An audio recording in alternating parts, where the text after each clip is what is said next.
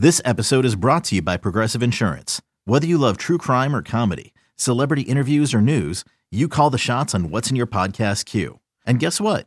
Now you can call them on your auto insurance too with the Name Your Price tool from Progressive.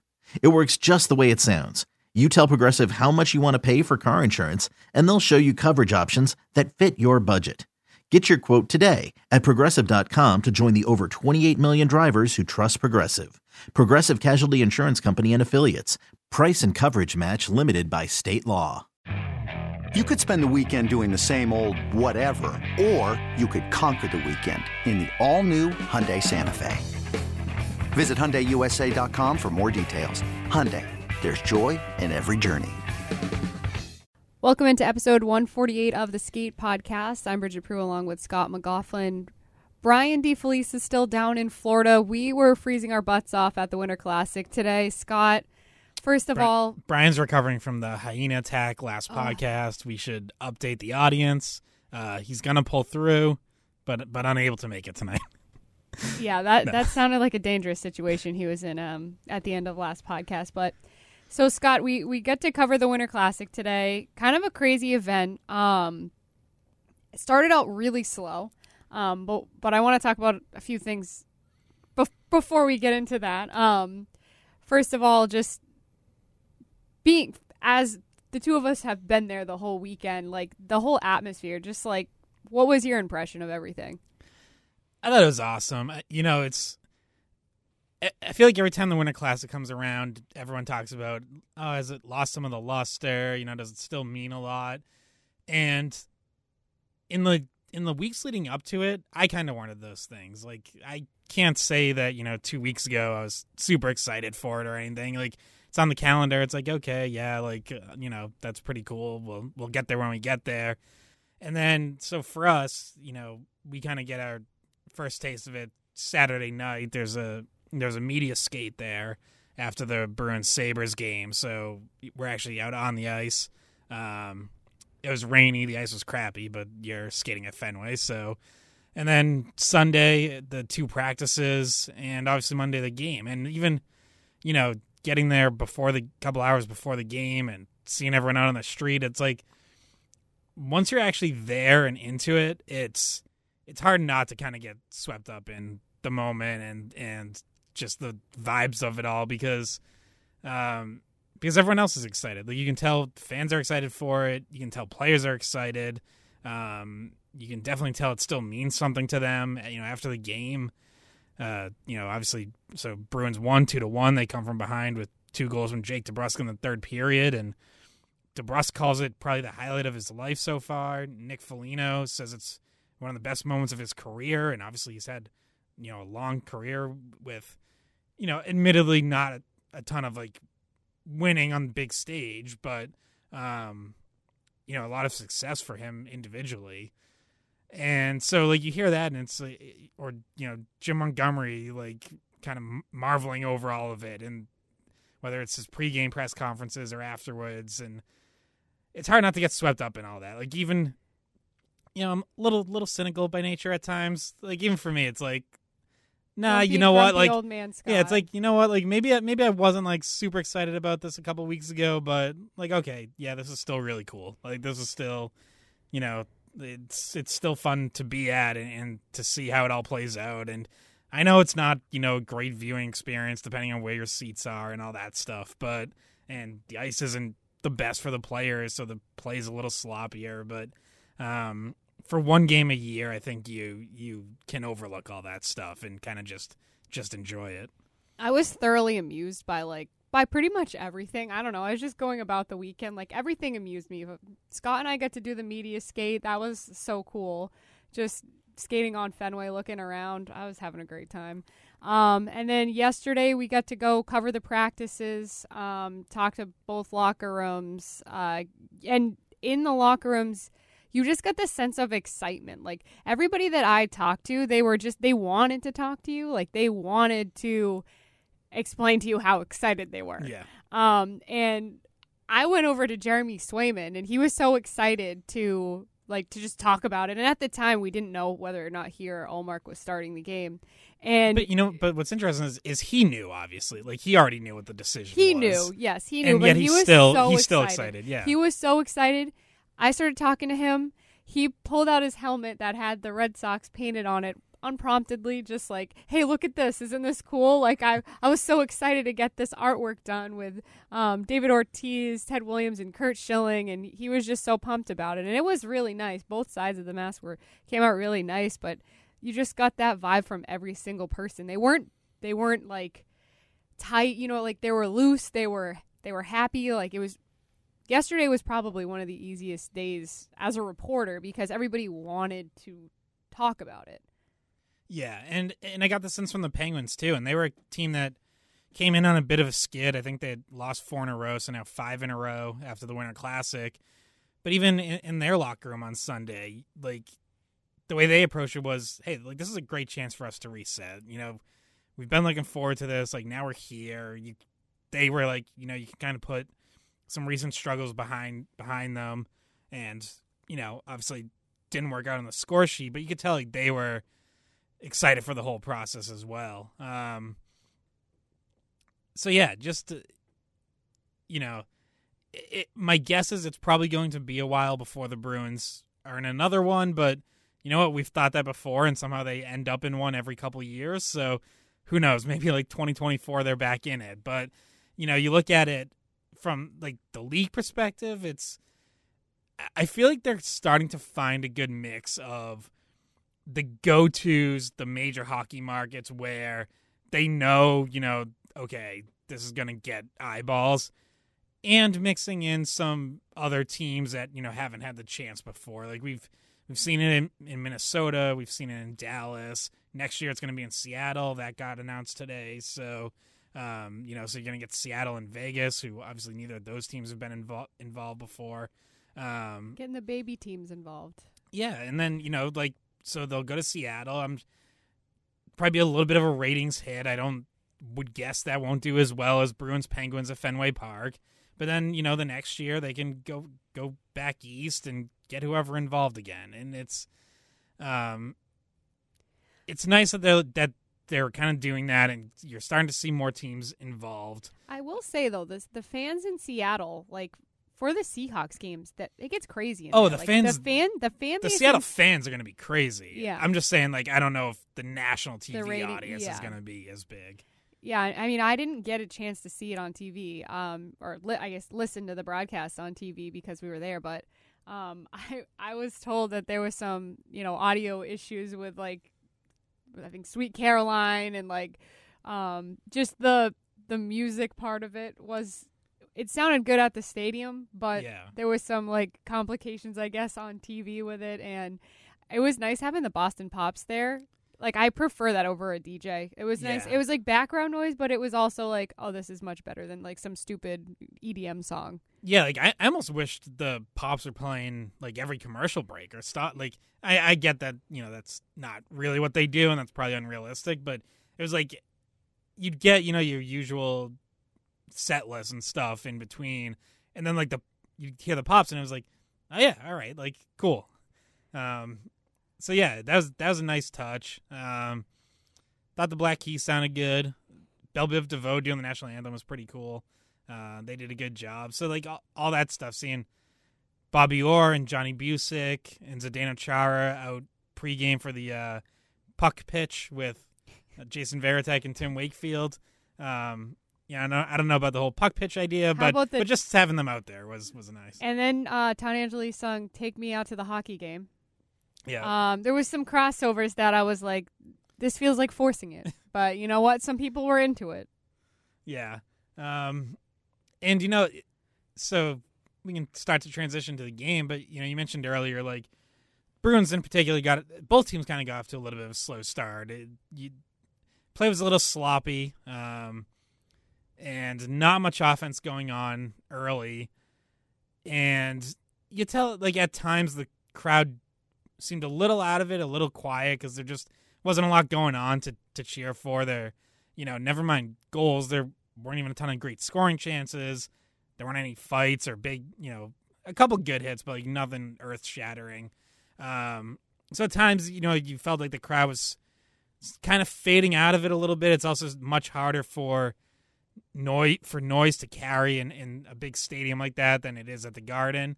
Um, but then the third period, Bruins wake up. They're down one nothing, and um, start calling back. I, I, thought really, I felt like it started defensively where they kind of just completely shut the Penguins down. I think the Penguins had 13 total shots the final two periods, and like very few high danger chances after they went up one nothing, and Bruins finally started to claw back and get you know, just kind of power move from Jake DeBrusk to, to tie it where first he takes takes a Matt Grzelcyk slapper off the foot or ankle or whatever and looks hobbled and you're like, oh crap, like he's probably hurt. But he, you know, kind of shakes it off a few seconds later. Marchand finds him net side and he tucks it in and then he ends up getting the winner as well on a nice drive to the net by Taylor Hall, really doing all the, the hard work on that one. Um, and the puck kind of pops out right to DeBrusk and he buries it. And you know, really from the time DeBrusk tied it, obviously through the, the final whistle, the crowd was great. Like you, you could tell, like okay, now, now they're up. Like now they're they're into it and and bringing the noise to close this one out. Yeah, and and that first Jake DeBrusk goal came at the end of a power play. Like I, the I forget who was in the box, but he was like halfway into the zone. Like he wasn't fully in there, and I think DeBrusk knew that you know it had just expired maybe get one last chance on this shift, try the wrap around, see if you can sneak it in, and he gets a five hole onto Smith, which, by the way, kind of a weird situation early in the game. Um, Tristan Jarry was the starting goalie for the game, and he left the game with a lower body injury 50, about 15 minutes in. So they have to make a goalie change mid first period, and you know, like all weekend, they're preparing for Jarry to be the guy in net. Um, and so DeSmith comes in and it's it's just a, a little bit different for them how they how they prepare. And then after the game, um, Mike Sullivan said he didn't have an update on Jarry um, but it, besides the fact that it was a lower body injury. Yeah, and they they ruled Jarry out between the first and second period officially. So had anything happened to DeSmith, you would have had an e-bug situation, emergency backup goalie uh, and for that's the Winter what Classic. Scott. which- That's what Scott roots for. By the well, way, I it don't, would be that would be history. injuries. I don't root for injuries. No, but you like but a good e-bug. I do like e mean, Um, I mean, who doesn't? It's like it's just it's a crazy thing that like can't possibly happen in any other sport. There's no Just like, hey, we need another quarterback. Let's get this guy from the first Right. row. like you know in baseball it's like the closest thing would be baseball where you get position players pitching but even that it's like they're at least still professionals like they're, they're on the team They're not. They're not. 45 years old and Yeah. a Zamboni driver, but that would be that would have made history. yeah but It so- would have made so, there was a point in the game where I would have been all for that because it was really boring. Like the beginning of the game was like is very slow. And you know what? Throw that in there.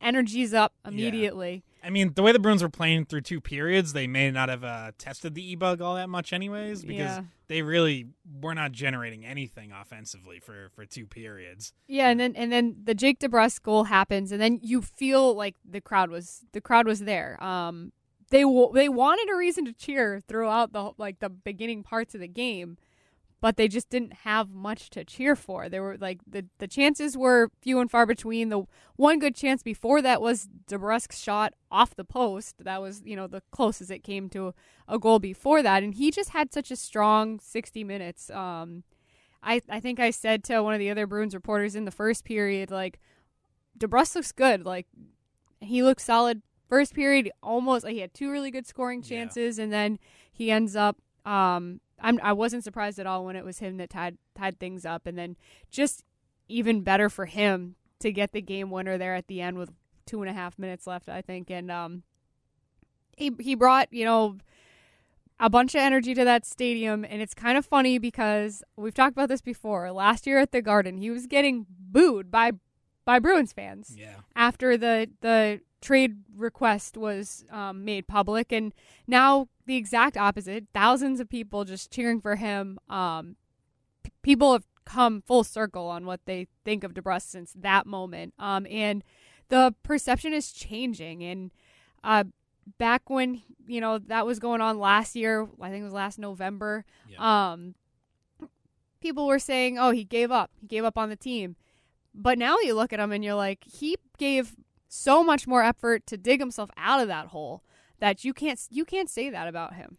No, and today was another good example of him getting moved uh, quote fingers down in the lineup because Jim Montgomery had to do something between the second and third periods to try to jumpstart the offense. And the move he went to was Pastrnak up to the top line with Bergeron and Marchand, and DeBrusk ends up on the second line with it was mostly Krejci and Hall. I think Zacha might have also gotten a couple shifts there, but it was mostly Hall, Krejci, DeBrusk. And, you know, I've made this point before, but last year, the year before, like, that's the kind of thing where I could see DeBrusk taking that as a demotion and not responding well. And this year, it's like he gets down, he gets to that second line, and he's the one bringing energy and like driving that line. Now, the first goal comes right after the power play, so he's with all the power play guys, which makes it, by the way, the odd five on five goal where you have four forwards on the ice. Little, you know, one of those fun hockey quirk things. Um, but then the second one is with it's with Krejci Hall. So, uh, yeah, it's he's Jim Montgomery said this after the game. It's like he's not just complimenting guys that he's playing with. He's kind of bringing the energy and like sparking whoever he plays with. And you know Montgomery makes that move, and you're thinking primarily you want to get that top line going. Like now you've got your three best forwards on the top line, and hey, if we're not getting anything from any of our lines, at least try that and get one line going. But the way DeBrusk pl- has been playing and the way the way that he played today, he gets that second line going too. So like it works both ways, and that's not something I'm sure he could have done a year ago or, or two years ago, but he can now. Yeah, his his mindset has pretty much come. It's either changed or maybe gotten back to the way it used to be for him. Um, but I think he's definitely matured uh, beyond what we've seen from him before, and and there's no way he can look at at like that as a demotion. You're giving up your spot to Pastrnak. like it's Yeah.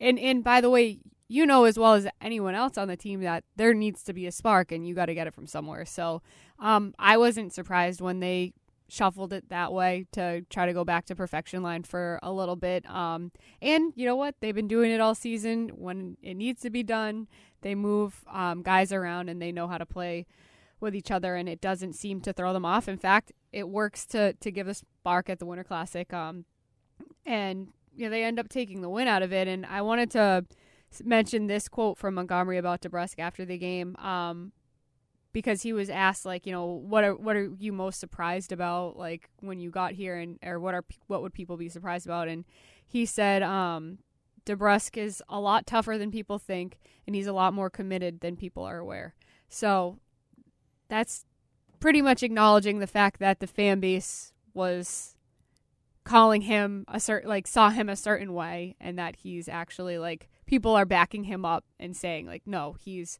very committed like you you guys only saw some of it like behind closed doors we knew this was the player he could be Yeah, and I think I feel like everyone around the Bruins has always felt like this is the player DeBrusk can be. It's just been a matter of how do you get him there? How does he get there? And you know, it's what kind of bugs me a little bit is like when people oversimplify it and just like, oh well, Cassidy was too hard on him, and now Montgomery's better for him, so that's it. It's like, well, no, like let's make sure like DeBrusk held accountable as well. Like some of the problems he's had in the past were, were his fault. Like it wasn't just Bruce Cassidy was mean to him. Like a lot of it was at times his effort being inconsistent. You know, him not being committed defensively at times. Um, but really, it, the like consistency was the big thing. And it's like, all right, even if the coach is mean to you, like you can bring that. Like you know, that's Bruce Cassidy isn't stopping you from being a consistent player who brings the effort every shift. So it's it's oversimplistic just to say like it was the coaching change. Obviously, that was a big help to him, but you know, to, to what I you were saying was earlier, just like a fresh it's start and it's yeah, a good it's place also to start it's, mentally It's DeBrusk took it upon himself to to start playing like this and to be more committed and you know to kind of to understand like, okay, this is where I am, this is where I want to be, and this is how I'm going to stay there. And you know, that that confidence starts to build. Like once you start doing that consistently, and you realize, okay, I am consistently playing in the top six and producing, it makes it easier to start bringing that effort all the time and bringing that consistency. And you know, and it all just kind of adds up for him. Whereas in the past, it was it was almost like one thing would go wrong and then everything would fall apart. It's like, okay, he's not great in his own zone, but then he would like let that affect his offensive game, and next thing you know, it's like nothing's going right, and that, you know, a lot of young players deal with that, but he. Yeah, at times it probably took longer for him to kind of get around that curve than some people wanted. Um, also, when you're like looking, like when you feel like you're on the outside looking in, and you're like, I want that spot, but I don't have it, and you feel like you're like he was getting healthy scratched, and he was playing on the third line, and at times on the fourth line last season, and then it's it's much easier to have that role and like hold on to it and want to like hold on to it and not feel like you know this like I worked my butt off. I have this locked in and, and like just continue to do that. But sometimes when you're on the outside looking in, you can get down. Um, and it felt like he was down last season and absolutely always in such a good mood this year um, when we talked to him. And Bergeron did also comment about this after the game because it was, it was a big topic of conversation um, after the Winter Classic because a lot of media members came in from outside of Boston. So we're getting some questions that like we know people have answered before about about DeBrusk, but you know, being asked by national people, Pittsburgh people, what have you. So we're getting you know some some of those answers again, and Bergeron just said that he worked on everything he needed to work on, and he really he really put the effort in in the off season and throughout the year. To I almost feel like, and this is how I am. If I get yelled at by like a boss, like I will, and and they tell me I did something wrong, I want to like do it super well to just spite them. Like I feel like he's like spiting like Cassidy or whomever he was mad at. Like he's like, I told you so. And and sometimes that's what you work for. You're like motivated by the like, I'll show them. Yes, and I the I think, boss is not you. I'm not talking about you. Scott's well, a very no, I, I, nice person. I yell at Bridget a lot. Yeah, and yeah. I'm like, I'll show you, Scott. Um, I think I think DeBrusk is there now. I think at times in the past, it's probably gone the other way where he gets yelled at and he was, and he would be the employee that would then kind of sulk and mope around and not really be motivated to prove people wrong and instead kind of just get down on himself.